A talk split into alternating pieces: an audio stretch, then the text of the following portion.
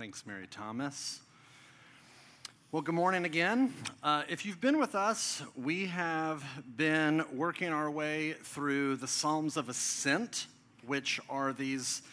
Uh, this great little slice of the Psalms, Psalm 120 through Psalm 134. These were songs that the people of Israel sang as they made their way a few times a year, every year, up to the elevated city of Jerusalem. And so they would ascend up to, the, up to Mount Zion, up to Jerusalem, and they would sing these songs as a way to fortify themselves for their journey.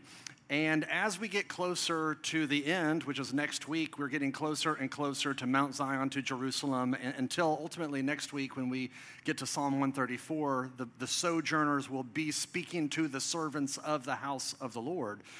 And what I think is so great about these Psalms, especially as they are preparing us for this kind of destination point, is it prepares them and it prepares us for what to expect.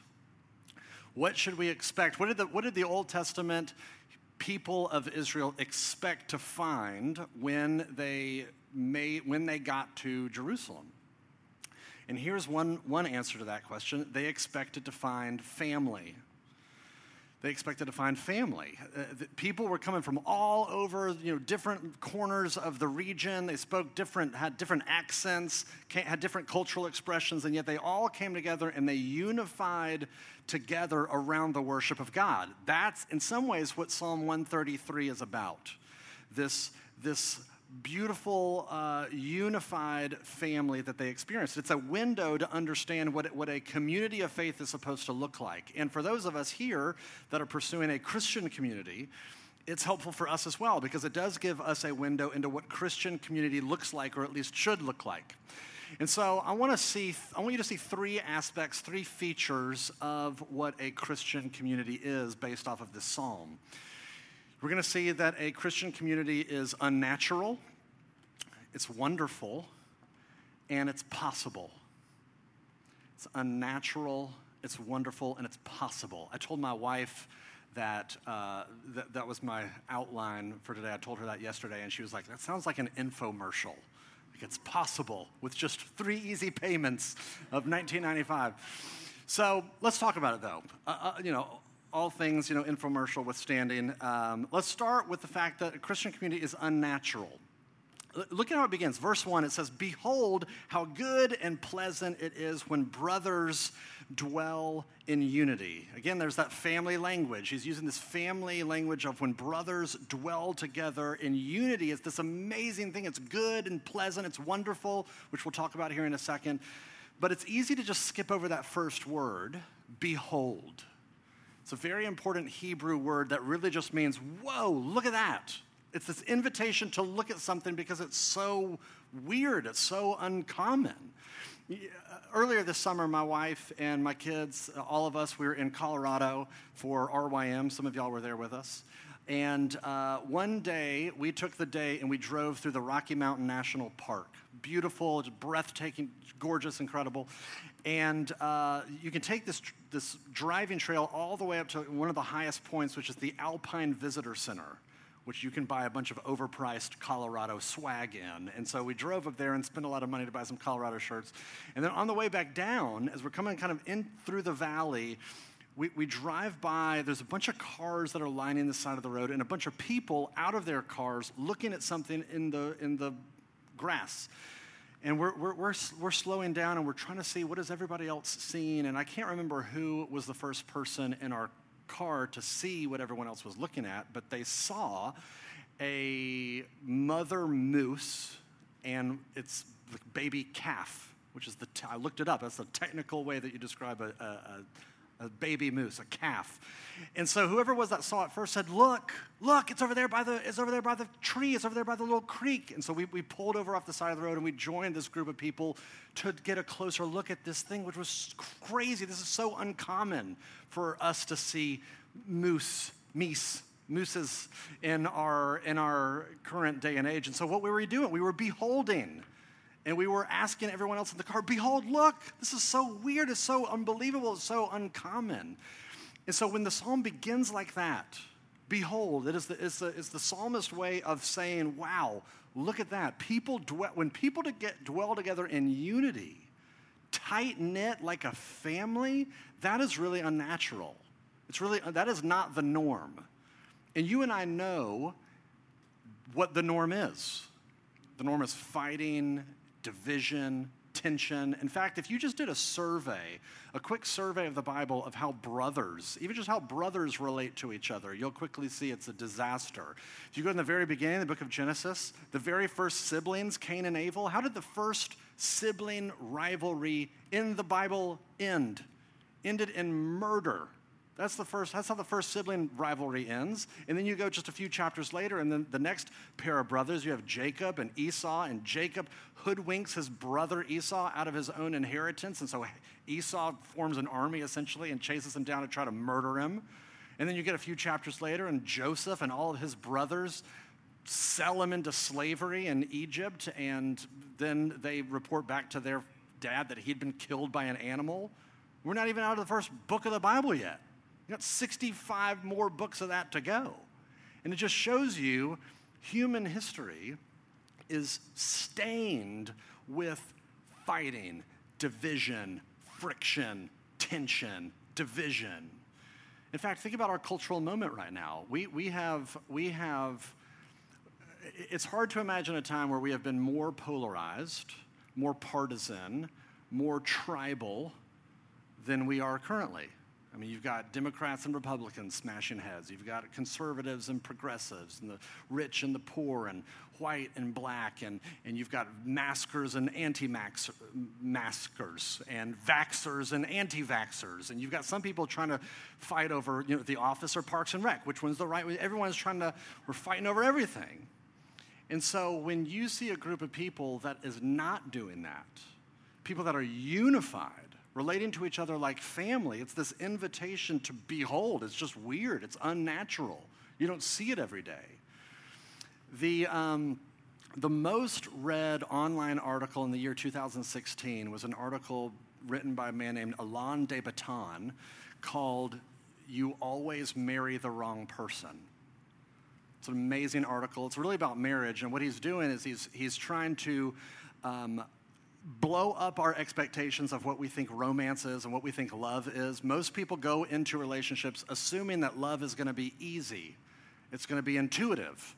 Even the way we talk about love, it's just it's something that happens to you. You fall in love. It's as easy as falling into a ditch. It just happens to you.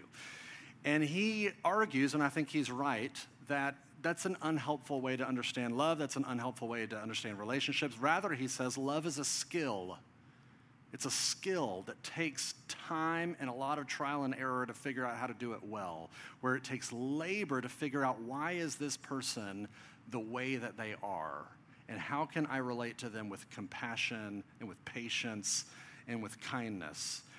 And my favorite sentence, my favorite quote from this whole article, uh, he says this compatibility is an achievement of love, it cannot be its precondition.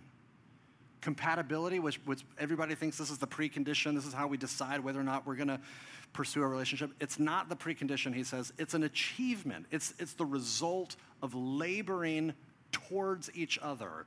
That's how you get compatibility. Now, I bring all that up a, because that's really helpful marriage advice and just understandings of love and relationships in general, but you think about how that relates to a Christian community, how that relates to a church. It's the same way. It's, it's, it's, it's, it's super helpful because, for, in, the, in the same sort of way, for whatever reason, people think that Christian community is supposed to be easy. That you walk into a room with a group of people, you kind of get embedded into this network of, of people, and you just assume, well, these people are supposed to all be cool. They're all supposed to remember my name and pursue me and care for me perfectly well, and they're all supposed to be in my stage of life, and they're supposed to get me. And if they don't, if there's tension, if there's awkwardness, if there's something that happens that I disagree with, I'm out. I'm out. And what I think is um, so helpful is Dietrich Bonhoeffer in his book Life Together. He writes a book he, he, makes this point of untangling what we think of as the ideal and the real. Our idealistic understandings of community is just that. It's supposed to be easy, everything's supposed to work out great. But he says, but the reality is, is that if you're in community with people, then it's by definition going to be challenging because they're people. And sometimes people can be annoying and hard to love. And that's what you got. It's one thing to, it's one thing to dream about, oh, this perfect real or this perfect dream of what a community could be like, but that's not what we actually have. In fact, here's what he says He says, every human wish dream that is injected into the Christian community is a hindrance to genuine community and must be banished if genuine community is to survive. He who loves his dream of a community more than the Christian community itself becomes a destroyer of it. You see, the, you see what he's saying? When you love your idea of what a community is supposed to be rather than the actual people in the community, then you end up destroying the very thing that you think that you're supposed to be loving. Here's why I think this is hard for us is because we live in America and it is just part of our way of thinking to think about and interact with the world as American consumers.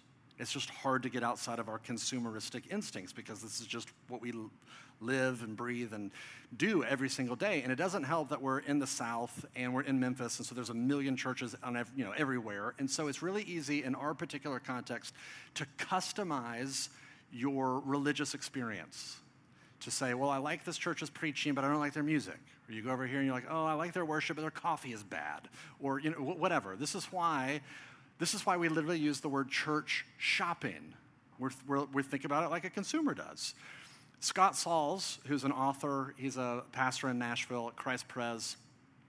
Uh, I heard him once say, um, unless there are about 10 things that you don't like in your church, you haven't really started to do community yet.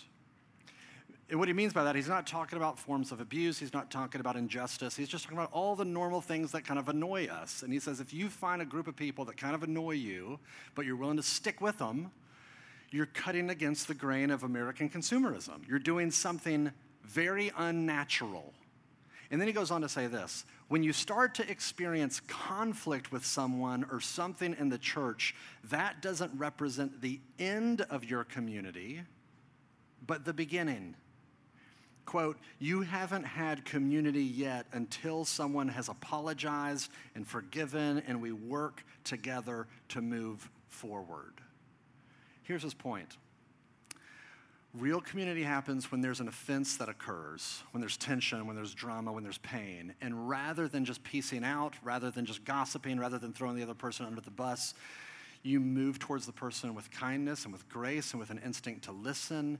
The other person extends grace and kindness. You work together, you give redemptive feedback.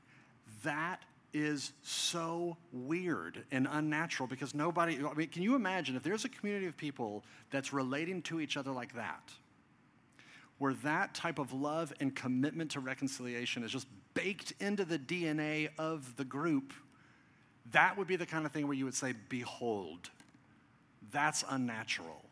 And yet, that's what the Christian community is, is to be this unnatural community. So that's the first aspect. Behold, all of that from one word. Here's the second big idea Christian community is not just unnatural, but it's wonderful. And David, who is the author of this psalm, gives us two images, two pictures to try to capture what is so amazing about a Christian community. The first image that he gives us is that a Christian community is like oil. It's like oil. You see that in verse 2. It is like the precious oil on the head, running down on the beard, on the beard of Aaron, running down on the collar of his robes. Now, Aaron was the high priest, and whenever Aaron was ordained, uh, they, they would anoint his head with oil as a sign, a way of saying, like, the Holy Spirit is setting you apart to do this task. And I don't know if you noticed when it was read how much oil was actually used, where it's poured on his head, it's dripping through his beard, it's getting on the collar of his robe, and this is highlighted as like, it's awesome. And for us, we're like, that's gross. Can you imagine?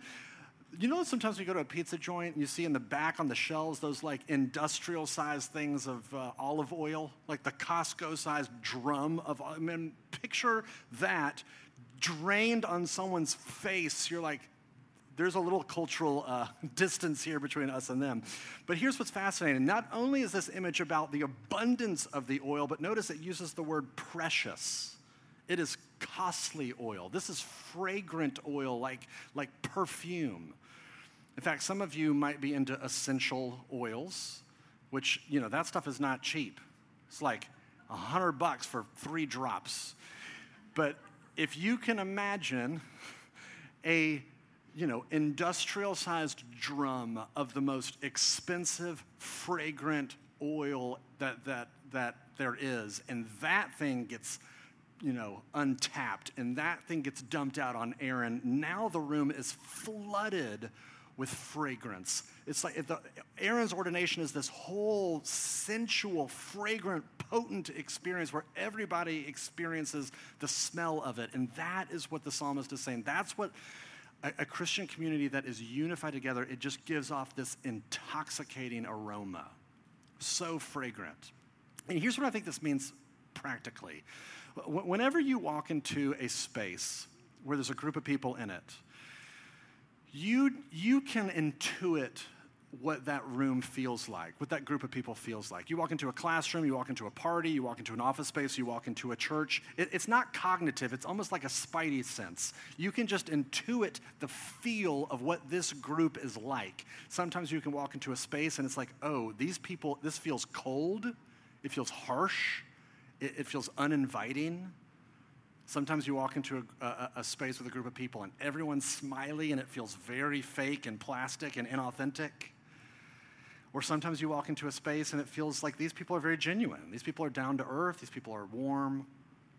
The Christian community that's being showcased here is that it's supposed to give off this, this fragrance that people can intuit, that they can sense, that when they come into a space, it is warm, it's inviting, it's winsome, it's soaked in grace and in love.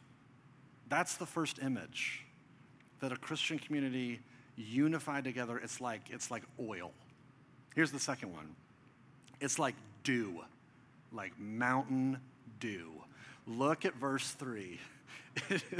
it is like the dew of Hermon, which falls on the mountains of Zion. Now, Hermon is, was the tallest mountain of that region. It was just a little bit to the north of where Jerusalem was. It was snow capped. It was, it was known for having abundance of, of, of rain. And so, as that water kind of went down the mountain towards Jerusalem, Jerusalem benefited from all of that water that was flowing down from Hermon, especially in the dry season, because they needed that water to sustain all of their crops. It's this picture of life giving uh, blessing that's flowing down from Hermon. It's that, that's, that, that's the image. And in fact, that kind of taps into the power that Christian community has. It is life giving. This is, this is what's going on a little bit behind verse 3 when it says, For there, talking about the community, for there the Lord has commanded the blessing, life forevermore. Loving community is this life giving blessing. Now, I have, I have been prone to anxiety and fear and worry at different points in my life. Uh, at some points in my life, uh, my anxiety has been crippling, it's been debilitating. At other points, it has just been kind of low grade, humming in the background. I've gone to see doctors over this, I've gone to see counselors over this, I've done intensive therapy over this, trying to get to the bottom of, uh, of why that is. And there's a lot of reasons for it. Part of it is just that's just how I showed up in the world, my own physiology. Some of it is my own my own story, the ways that I've been wounded and responded to wounds. Some of it is my own uh, just natural, just kind of personality, temperament, disposition.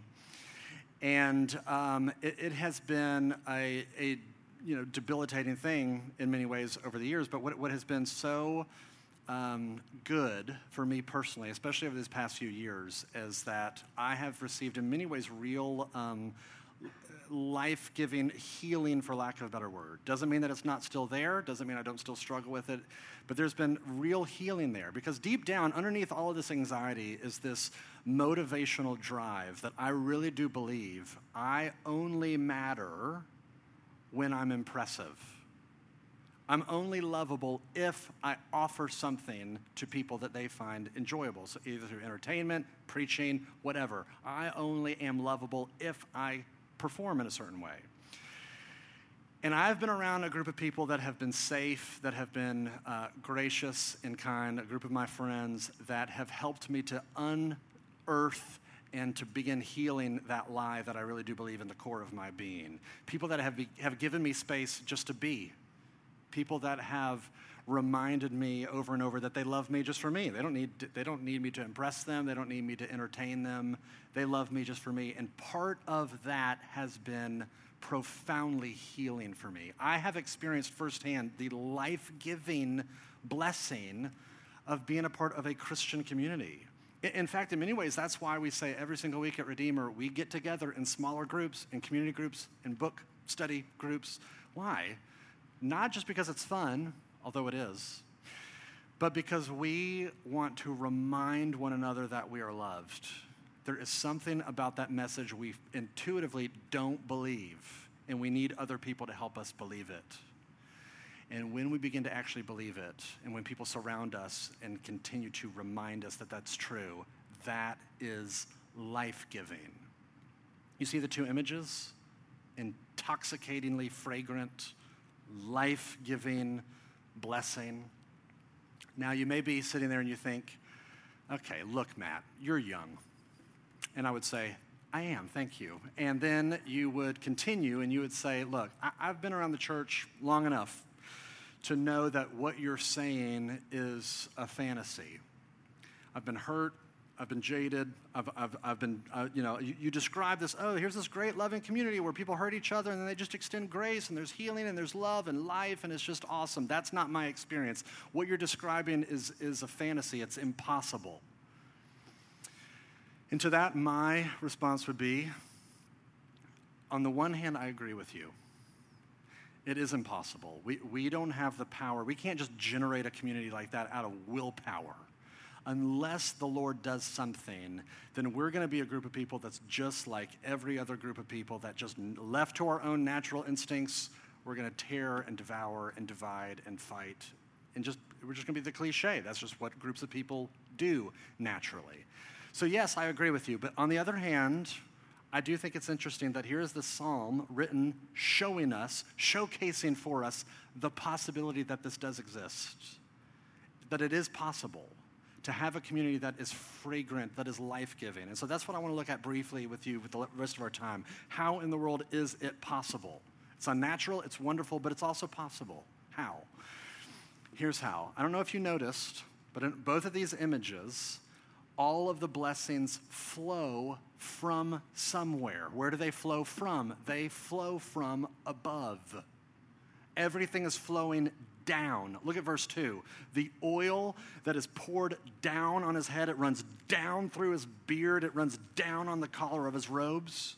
Verse 3, it says that the dew falls, which is actually the same Hebrew word used in verse 2, talking about falling down. Is that, that word gets used three times and these three little verses down, down, down. It's all flowing down. Which means what? That it is the Lord who is the one who sends down his blessings.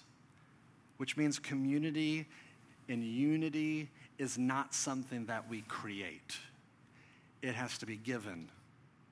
It has to be given as a gift, it has to be given as grace. And the good news of the gospel is that it has come down already. When we were alienated from God and when we were alienated from each other, the Lord was not content to just sit back and allow us to unravel in our own sense of alienation. But what does He do? Jesus, who is the last high priest, comes down and when he comes down as the high priest, he offers up this sacrifice to reconcile us to God and to reconcile us to each other. And the sacrifice that he offered was himself. What he did was he took everything that we used to divide ourselves against other people and he wrapped himself up in it and was executed with it so that it died with him. The power of sin dies in the death of Jesus. And three days later, Jesus bursts out of the grave, which shows you that life and power and reconciliation is possible because he purchased it for us. Here's how Paul puts it in Ephesians chapter 2, verse 14, talking about Jesus. He says, For he himself, Jesus himself, is our peace, who has made us both one and has broken down in his flesh the dividing wall of hostility. Paul is saying, whatever we have used to throw up walls to divide us amongst each other, our politics, our income level, our, our where we live, our, our personalities, whatever, all the walls that we throw up, Jesus has smashed down like a sledgehammer so that real community and loving unity is possible because He is our peace.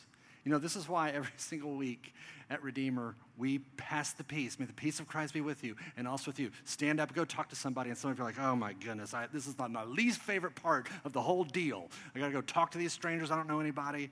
Feels awkward, and I get it, it can be awkward, but why do we do it? We don't do it, just do it because we want you to be friendly.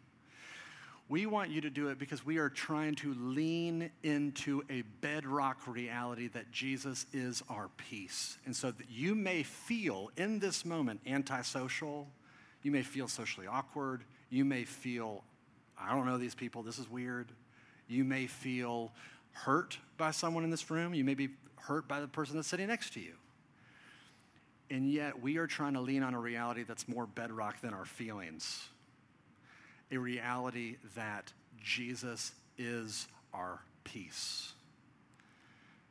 So, Christian community is possible. It is a fragrant, life giving blessing, but it's possible only in Jesus. And so, the invitation for you this morning is to lean into that reality, to drill down deep into that reality that He is our peace, and to live off of that. Consider that an invitation for you this morning. Let me pray. Father, I do pray that you would, in your kindness and in your mercy, help us to lean into the reality. You have torn down these walls, and yet we have this instinct to want to rebuild what you've torn down. And I pray that you would help us to lean deeper into the truth and into the good news that He is our peace that race and politics and income and instincts and whatever, all of that stuff gets demoted. It all gets torn down, and that we have the capacity now, we have the ability to connect, to unite, to love each other, and to do the hard labor of love because of your son's death and his resurrection. Help us, we pray. We cannot do this by ourselves. We need your power. We need your spirit. Would you be so generous as to give it? We pray all this in Jesus' name.